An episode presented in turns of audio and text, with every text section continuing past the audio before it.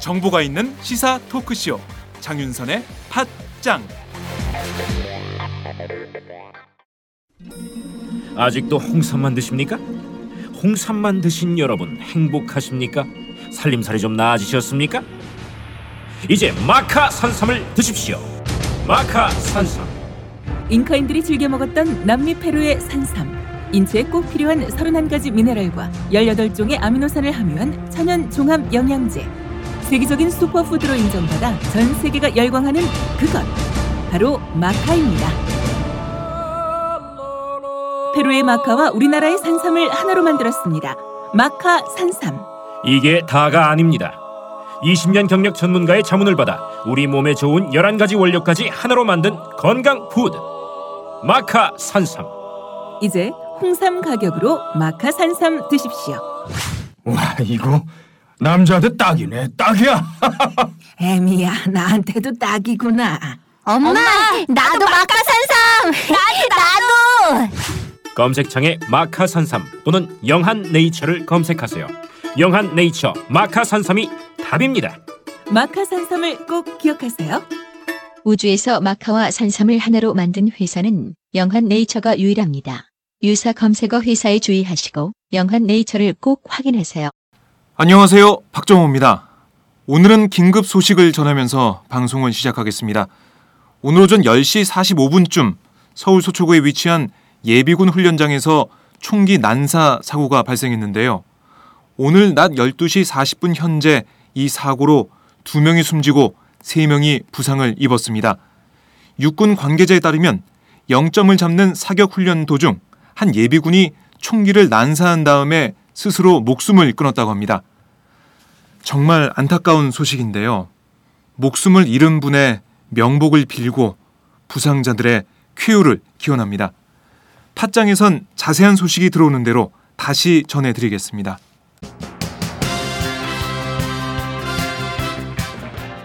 오늘 팟장은 새 꼭지를 준비했습니다. 전혀 다른 뉴스에서는 이경태 오마이뉴스 기자를 연결해 박근혜 대통령의 공무원 연금 개혁안 관련 발언을 정리해 보고요. 최주영 오마이뉴스 기자와는 새정치민주연합의 갈등 상황에 대해 말씀 나눠보겠습니다.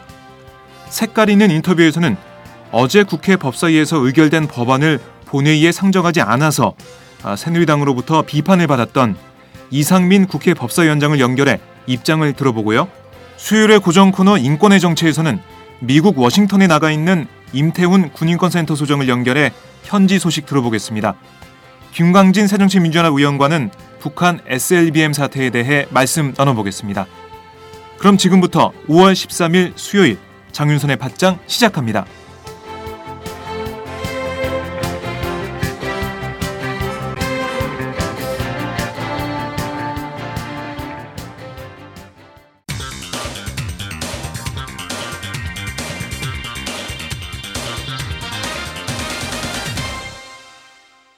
전혀 다른 뉴스.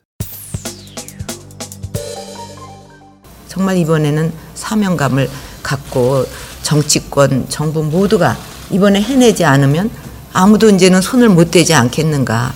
이 시한폭탄이 터질 수밖에 없지 않겠는가. 그럼 우리나라 미래는 어떻게 될 거며 또 우리 지금 우리 재정은 어쩔 건가. 이런 거에 대해서 심각하게 생각을 해야 한다고 봅니다. 이것만 생각하면 한숨이 나와요.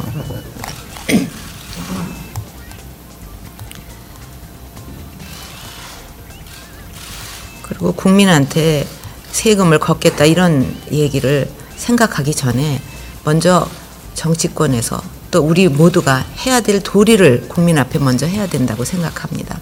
이런 걸로 빚을 줄이기 위해서 최대한의 노력을 하고 그리고 또 또 어려운 일이 있을 때는 국민들도 이해할 수가 있겠죠.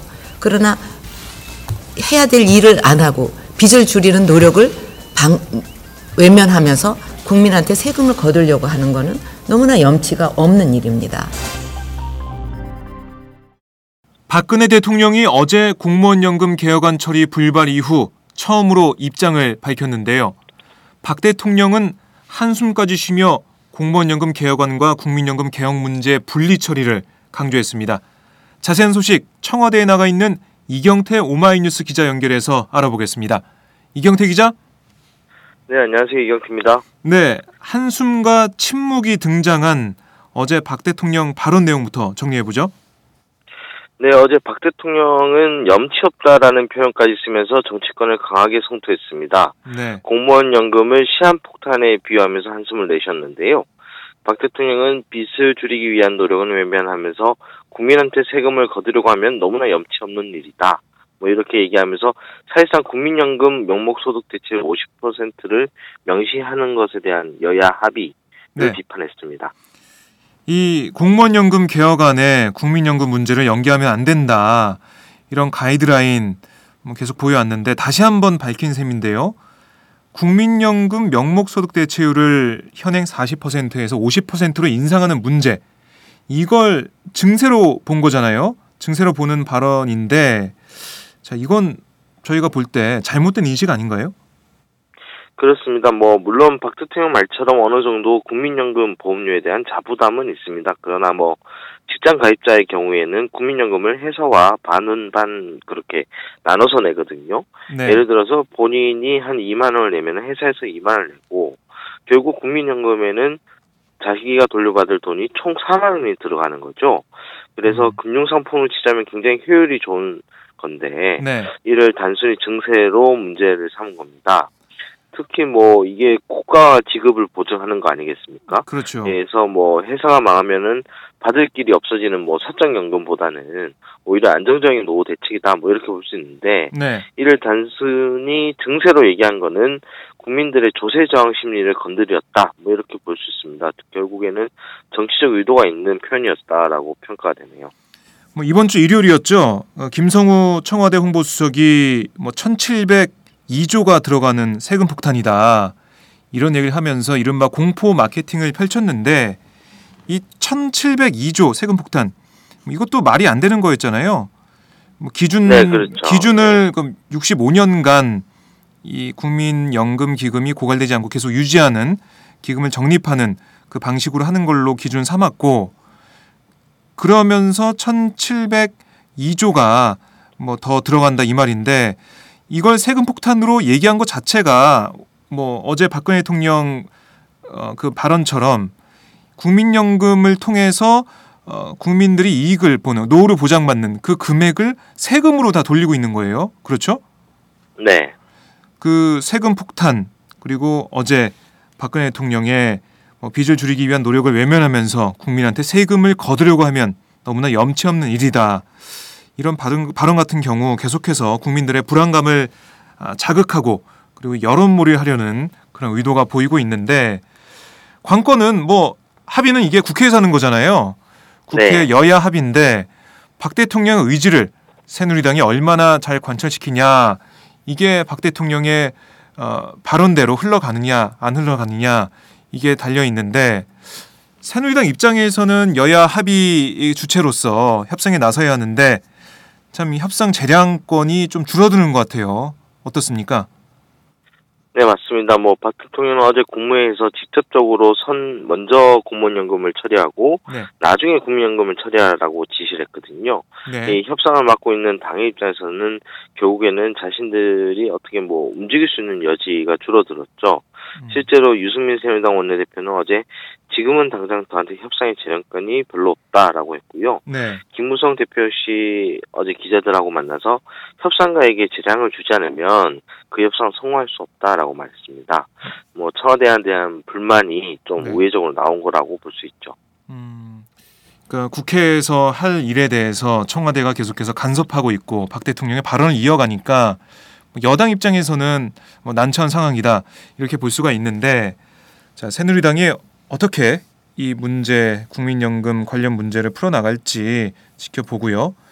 그리고 어제 눈에 띄던 게 박 대통령의 호랑이 언급 발언이었습니다. 이게 인터넷에서 좀 회자가 되던데요.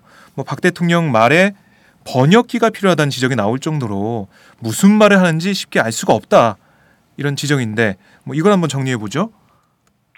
어제 박 대통령이 호랑이한테 물려가도 정신을 차리면 된다는 그런 말이 있듯이 뭐 우리의 집중을 분산시키려는 일들은 항상 있을 것이다. 네. 뭐 이런 얘기를 했거든요. 음. 이게 사실 어떻게 보면은 그 성한종 리스트 문제를 지적한 것 같습니다. 네. 현재 뭐 어제 자리가 이제 국무회의 자리였는데 국무총리는 없는 상황 아니겠습니까? 그렇죠. 네, 이한구 전 총리가 또 내일 검찰 조사를 사실상 피의자 신분으로 받게 되고요. 뭐 이런 상황에서 이제 박 대통령은 국무위원들한테 흔들리지 말라라는 주문을 한 것이고 네. 또 나름 자신감을 표현한 것 같습니다. 왜냐하면은 성한종 파문이 사실상 엄청난 전국을 뒤흔든 이슈인데도 네. 이게 그게 무슨 새삼스러운 일도 아니고 뭐 이런 표현을 했어요. 그러니까 의뢰에 있는 일처럼 치부하고 뭐 이거는 정치적 공세이고 뭐 별다른 일 아니니 흔들리지 말라 뭐 이런 얘기를 한 거죠. 그래서 뭐 지금 청와대가 갖고 있는 자신감을 일부 보여준 건데요. 네. 사실 뭐 이 공무원 연금 파문이 일어나면서 사실 세금 폭탄 프레임이 여론전에 먹혀들고 있어요. 네. 실제로 박 대통령도 올해 들어서 그 지지율이 가장 높게 올라가 있는 상태고요. 그래서 여론 자신감들이 이런 표현으로 나온 거 아닌가 이렇게 생각됩니다. 네. 아, 박 대통령의 지지율이 올라가고 있다. 그러면서 자신감을 얻고 있는 거 아니냐. 네, 이런 분석인데 참 이 세금 폭탄 프레임 어떻게 보면은 그 예전 민주 정부 시절에는 야당인 한나라당이 이 프레임을 던졌잖아요. 그, 그 당시 참여정부나 국민정부한테 어, 세금 폭탄이다. 어, 특히 참여정부 시절에는 부동산 관련 얘기를 할 때마다 서민들에게 세금 폭탄을 어, 떨어뜨리는 거냐 이렇게 얘기를 했었는데 이 프레임을 오히려 청와대가 정부가 국민들을 향해 쓰고 있다. 이 상황이 참 어, 비정상적인 상황이라고 생각이 어, 듭니다. 자 주제를 바꿔서요 이명박 전 대통령 관련 얘기를 해보죠. 이 전 대통령이 사제를 털어 만든 장학재단이 설립 목적과는 다르게 운영되고 있다는 지적이 나왔죠. 네, 그렇습니다. 뭐 청계재단인데요. 이 청계재단이 본래 설립 목적인 장학 사업이 아니라 네, 그 단기 금융 상품 투자에 힘을 쓴다는 지적이었어요. 네, 그 청계재단 장학금이 2010년에는 6억 1,915만 원이었거든요. 네. 근데 작년에는 3억 2,295만 원으로 사실상 반토막이 났습니다. 줄어들었네요. 예. 네. 그런데 이제 단기 금융 상품 투자 금액은 반대로 올라갔어요. 네. 2012년에 1억 원에서 출발했는데 이게 2년 만에 7억 834만 원이 됐거든요. 어, 그게 뭐 거의 어떻게 뭐 보면은 예. 여섯 배, 일곱 배, 뭐 일곱 배 넘게 뛰는 거네요. 투자 금액이요. 네, 그래서 이게 무슨 장학재단이 아니라 네. 투자 회사 아니냐 뭐 이런 지적이었는데 음. 이게 뭐 만약에 이 재단이 수입이 없어서 네. 이 장학금 규모가 준 거라면 좀 설명이 되는데 그것도 아니에요. 그 재단의 주 수입원인 부동산 임대료나 관리비는 뭐 2010년부터 2014년까지 그 늘어난 액수만 보더라도 2억 7,400여만 원 늘어났거든요. 네. 결국 뭐 이전 대통령이 퇴임하기 전에 자기가 이제 사지를 털어서 어려운 학생들을 돕겠다고 요런하게 좀 선전을 했었는데 이 청계재단을 두고 그렇죠. 이 청계재단이 이제 지금 와서 보면은 그 목적을 다 하지 않고 있는 셈이죠. 네. 그러니까 장학금 액수는 계속 줄이고 단기 금융 상품 투자 금액은 늘리고 참 이게 장학재단이라고 불리울 수 있는지 의문인데 그런데 문제는 이런 지적이 이번 한 번만이 아니었어요. 그렇죠? 네, 사실 뭐 청계재단이 이런 기형적인 운영을 하고 있는 까닭 자체가 이전 대통령한테 있습니다. 왜냐하면은 이 청계재단은 설립 과정에서 그 빛을 떠안게 되거든요. 네. 이전 대통령이 건물 담보로 30억 원을 빌렸습니다. 이 빚이 고스란히 재단에게 갔고요.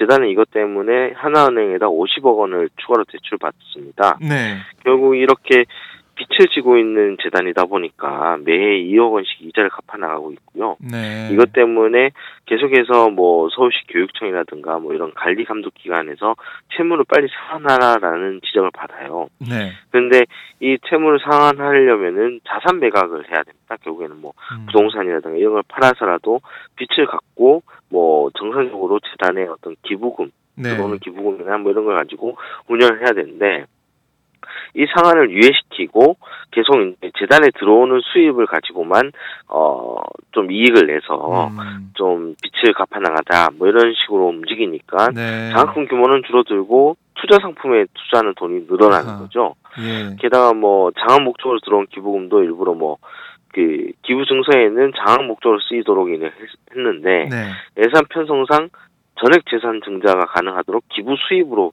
편성했다는 지적도 작년에 있었습니다. 아, 문제가 많네요. 이 장학재단이 아닌 모습으로 청계재단이 지금 존재하고 있는데 이 장학 사업을 계속 이렇게 축소해 나가고 뭐 이런 식으로 가면은 장학 재단이라는 이름 떼어버려야 되는 거 아닐까요?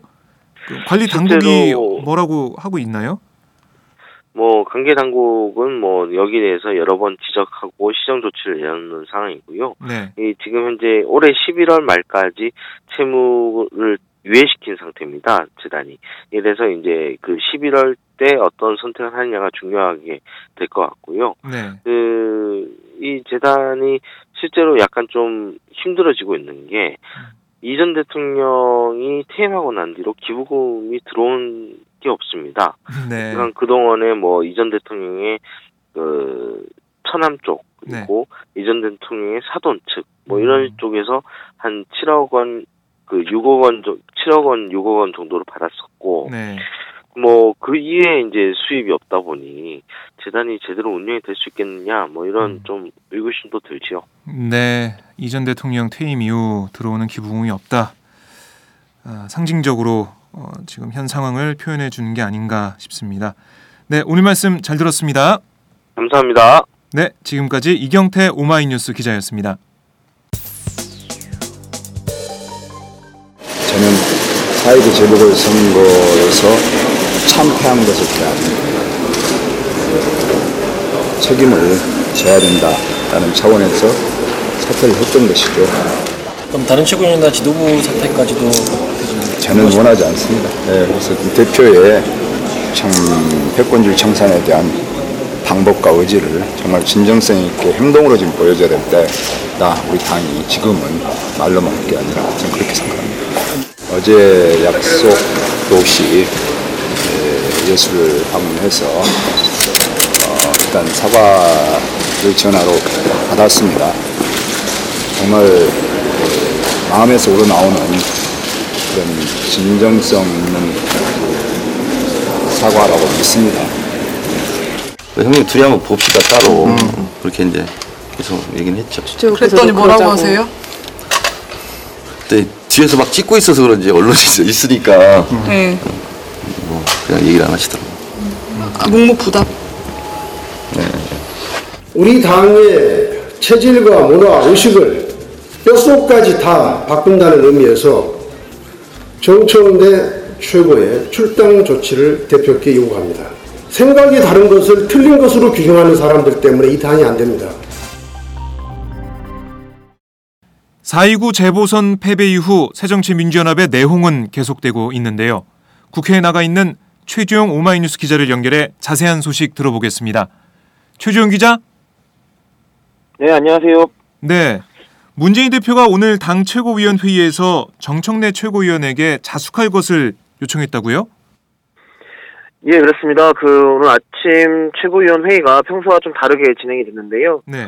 어, 보통은 이제 문재인 대표와 그 이종걸 원내대표 그리고 나머지 최고위원들이 참석해서 돌아가면서 이제 공개 발언을 한 후에 네. 어, 이 비공개로 전환이 되는데 오늘은 어, 문재인 대표와 이종걸 원내대표만 참석을 했고요. 네. 어, 두 사람의 발언이 끝난 후에 두 사람이 이제 비공개된 장소로 이동을 해서 음. 비공개 최고위원 회의가 진행이 됐습니다. 네. 이 자리에서 문재인 대표가 어, 공개 발언에서 어, 음찬만 속의 심정으로 어, 정청래 최고위원에게 자숙을 요청했고 어, 정청래 최고위원도 이걸 수용했다라고 어, 밝혔고요. 네. 주승용 최고위원의 복귀도 빨리 돌아와서 정상적인 당의 어, 화합을 위해서 노력해달라는 메시지를 던지면서 어, 주승용 최고위원의 복귀를 촉구하기도 했습니다. 이 오늘 당 최고위원회가 비공개로 열린 게 어, 자숙하겠다는 뭐 당의 의미 뭐 이런 게 있는 건가요? 아, 뭐 그렇게 볼 수도 있지만요. 네.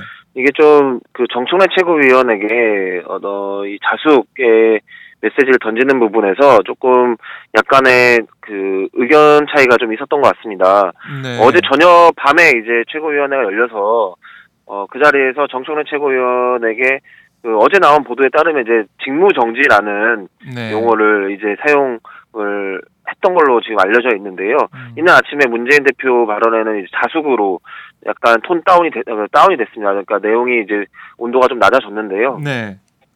어, 이것이 이제 직무정지라는 게 사실 최고위원회 직무정지라는 게 새정치나 당, 당원당규에 있지 않은 내용이고요. 네. 그리고 직무정지라는 결정을 한다고 한다면 어떤 의사결정 체제를 밟아야 되는데 그런 게 또 있는 것도 아닙니다. 그렇기 때문에 오히려 직무정지라는 표현을 쓸 경우에 또 다른 논란이 될 수 있다라는 우려가 좀 있었던 걸로 파악이 되고요. 네. 어, 근데 이제 직무정지라는 것은 그래도 좀 뭐랄까 징계성의 의미가 강한 그렇죠. 건데요. 예. 이런 것들을 요구했던 최고위원들, 그러니까 당내에 좀 강한 조치를 요구했던 쪽에서는 어, 이 자숙이란 표현이 좀뭐 어, 성에 모호하고. 예, 안 성에 안. 차는 부분이 있기 때문에 네. 최고위원회 들어가기 직전까지 이것에 대한 좀 논쟁이 있었던 것으로 어, 지금 알려지고 있습니다. 그래서 네.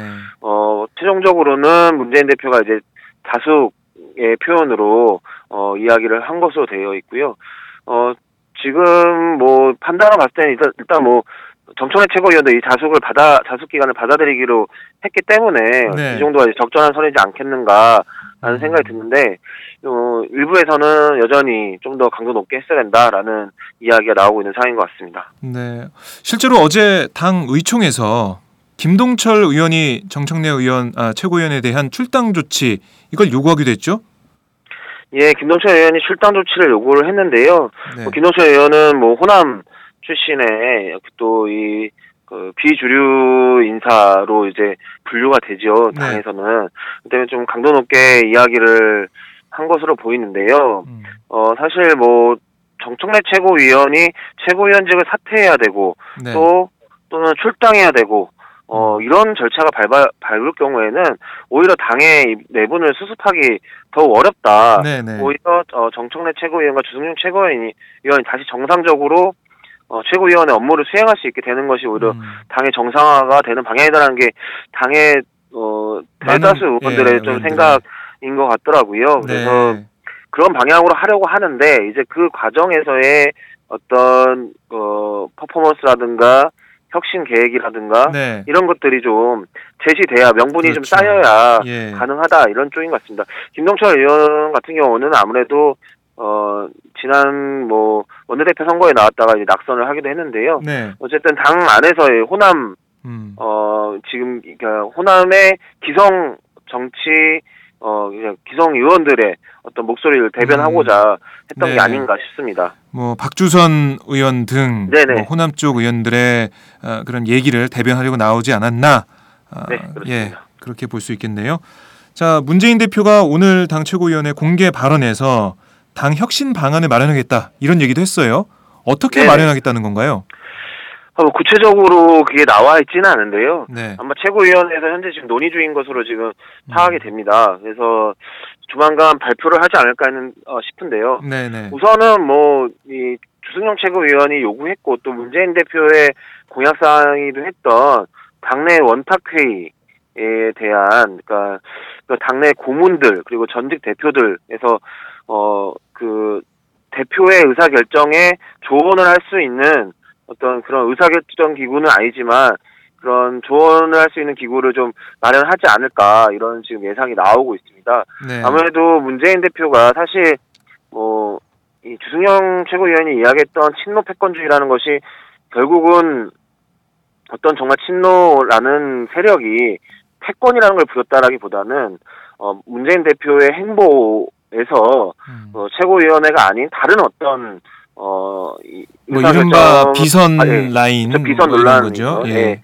예, 그를 통해서 하지 않았냐라는 이런 의심이 결국 음. 어, 지금 이런 사태를 만들어냈는데요. 결국 네. 그 의심을 좀 어, 무마시키고 불식시킬 수 있는 어, 혁신안이 나와야 되지 않을까 네. 싶습니다. 그렇다고 해서 뭐 문재인 대표의 권한이나 최, 그 당 대표의 그 고유 권한이 축소되는 일은 없어야 할 것이고요. 네. 어, 아- 아무래도 그 최고위원회의 좀 위상을 높이고 그리고 어, 이 정기적이고 그리고 음, 다양한 당내 목소리를 담을 수 있는 네. 그런 원탁회의 형태의 어, 따로 따로 대화 기구를 만들지 않을까 싶습니다.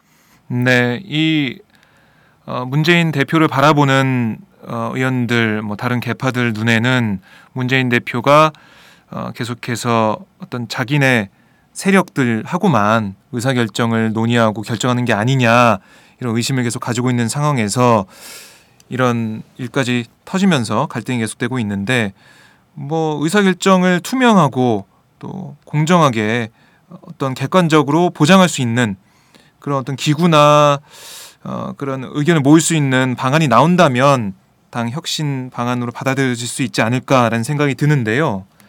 자 어제 네, 얘기를 예 잠깐 해보죠. 어제 국회 본회의장에서 문재인 대표와 주승용 최고위원, 뭐 정청래 최고위원이 나란히 앉아 있었는데 뭐 본회의장 좌석 배치가 그렇게 돼 있으니까 이렇게 네네. 셋이 세 분이서 나란히 앉은 건데 뭐 취재 열기가 뜨거웠어요. 그 네, 그렇습니다. 어제 마주한 세 사람이 뭐 얘기를 나누지 않을까 뭐 보니까 잠시 서로 얘기를 나누는 그런 모습도 보였고요. 네네. 어떤 내용이 좀 있었습니까? 뭐, 이, 그 자리에서 앉아 있는 모습을 이제 멀리서 기자들은 지켜볼 수밖에 없기 때문에, 네. 대화 내용은 정확하게 파악할 수는 없었고요. 음. 뭐, 자리 배치 역시, 뭐, 말씀해 주신 대로 딱 붙어 있지 않습니다. 그러니까, 네. 문재인 대표, 이종걸 원내대표, 그 다음 자리가 이제 주승용 최고위원, 정청래 최고위원인데요. 아 그렇군요. 문재인 붙어 대- 있는 예, 자리는 문재인- 아니군요. 예. 문재인 대표가 이종걸 원내대표 자리로 옮겨 앉으면서, 네. 그세 명이 나란히 앉아, 앉은 모습이 연출이 음. 됐던 건데요. 네. 문재인 대표는 시종일관 그 주승용 최고위원을 좀 바라보면서 네. 어떤 좀 뭐 되게 어, 뭐랄까요 치근한 눈빛을 보내기도 음. 했고요. 그리고 어 이게 말을 걸기도 하고 했는데 주승용 최고위원도 답 대답을 하는 모습을 보이긴 했는데 네. 아주 짧게 대화가 오가는 모습이었습니다. 그리고 정청래 최고위원 역시 주승용 최고위원에게 어, 어떤 사과하는 듯한 제스처도 좀 보이기도 했고요. 음. 네. 뭐세 사람이 어떤 대화를 나누는지 이제 뭐 본회의 마치고 나서 이제 기자들이 물어봤지만 특별한 뭐 대화가 오고 가지는 않았던 것으로 보이고요. 음. 네. 주승용 최고위원은 여전히 자신은 사퇴한 상황이라는 걸 이야기하고 있습니다. 그렇기 때문에 결국은 어, 문재인 대표와 정청래 최고위원 사실 정청래 최고위원의 그로 발생한 문제는 일단 어느 정도 봉합이 됐다고 볼 수 있겠거든요. 네. 어, 주- 사과도 했고요. 네, 사과도 했고 주승용 최고위원도 그걸 받아들였다고 네. 이야기를 했으니까 그 부분은 저 더 이상 어떤 뭐 어, 가타부타 이제 이야기를 할 필요가 없을 것 같습니다. 결국 음. 어, 이제 남은 것은 이제 문재인 대표가 어떤 어, 모습을 보여줄 것이냐 네. 이것만 남아 있다고 할 수 있겠습니다. 네, 말씀하셨듯이 주최고위원이 정최고위원의 사과를 받아들이겠다 이런 얘기를 했는데 뭐 어제 기자들 만나서도 최고위원직 사퇴 번복은 안 하겠다 네네. 이걸 다시 확인했는데요. 네. 어제 기자들에게 한 얘기 잠깐 정리해 볼까요? 네, 뭐, 뭐, 정청래 최고위원이 내려왔을 때부터 계속, 어, 해왔던 이야기를 쭉 했는데요. 네. 어, 이미 자기는 사퇴를 한 몸이다. 어, 더 이상 번복은 없을 것이다. 이렇게 확정지어 이야기를 했습니다. 음. 어, 근데 뭐, 최고위원의 사퇴라는 게, 사실 뭐, 내가 사퇴하겠다, 사퇴, 난 사퇴한다, 이것만으로 된다기보다는, 네. 최고위원, 회, 그 회의 안에서의 어떤 어 의견이 모아지고 공식적인 그 사퇴 절차가 또 있어야 되는 부분이 또 남아 있기 때문에 네. 아직도 주최 주승용 최고위원이 뭐 언론에서도 그렇고요. 뭐 전 최고위원이라는 표는 사용하지 않고 있습니다. 그렇기 그렇죠. 때문에 어 아직까지도 좀 문, 문이 열려 있다. 그리고 어 당 안에서도 지금 주승용 최고위원이 돌아와야 이 상황이 어쨌든 마무리된다라는 게 지금 네. 어, 당 안에 이야기이기도 합니다. 음. 뭐 주최고위원이 10고 처리를 해도 안 돌아오겠다 이런 말을 했었는데 자, 이 주최고위원의 마음을 어떻게 돌릴지 이것도 중요한 문제인 것 같고요. 자, 앞으로 이 새정치연합의 내홍 어떻게 정리가 될지 이게 참 궁금한데 이 내용을 어, 수습하고 이 갈등을 봉합하는 이 과정에서 어, 문재인 대표의 리더십 다시 한번 발휘될 수 있을 것인지 여기에 관심이 모아지고 있어요. 네, 그렇습니다. 그 사실 뭐 아까도 말씀드렸지만 그 주승용 최고위원이나 뭐 박주선 의원이나 이런 사람들이 이야기하고 있는 친노 패권주의는 사실상 어 실체하지 않는 어떤 네. 공격용 프레임 용어라고 볼 수 있겠습니다. 음. 그러니까 문제를 정확하게 지적을 하지 않고 어, 어떤 지금 현재 있는 문제점보다 뭔가 좀 더 부풀려져서 어, 네. 이야기되고 있는데요. 그렇다고 해서 문제가 없는 건 아닙니다. 결국 이 문제를 문재인 대표 어떻게 풀 것이냐 이런 부분인데요. 결국 문재인 대표는 뭐 친노 패- 친노라는 말이 친노 수장이라는 말이 나오지 않을 정도로 노력하겠다 네. 이렇게 선언적으로 했는데요. 어 오히려 그런 부분보다는 그런 마치 친노 어 수장이라는 그 부분을 인정한 듯한 네. 말이 될 수도 있기 때문에 그것이 아니라 결국 어, 본, 문제 본질, 어, 선거에 왜 패배를 했고, 그리고, 어, 앞으로 어떻게 당을 바꿔 나갈 것인지, 그리고, 어, 최고위원 등 다른 의원들이 말하고 있는 어떤 의사결정 사- 과정에서의 비선 논란을 어떻게, 어, 도식시킬 것인지, 이런 네. 것들을 보여주는 것이, 어, 필요할 것으로 보입니다. 네, 행동으로 보여줘야 된다. 이렇게 정리하면 되겠죠. 네, 오늘 말씀 예, 오늘 말씀 잘 들었습니다. 예, 감사합니다. 네, 지금까지 최지용 오마이뉴스 기자였습니다.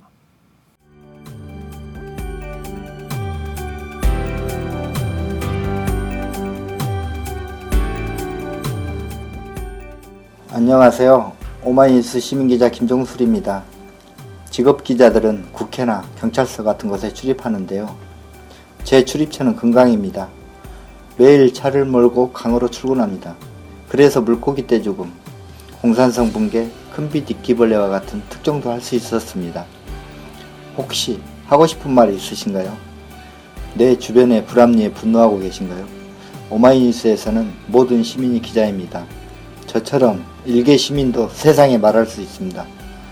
시민 기자로 활동을 해주세요.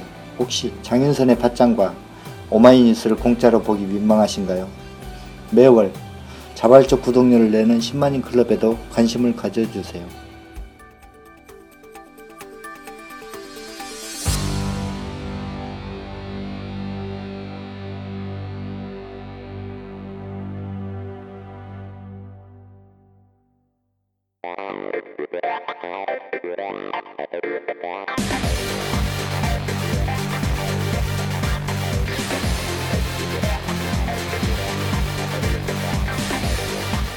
정보가 있는 시사 토크쇼 장윤선의 팟짱.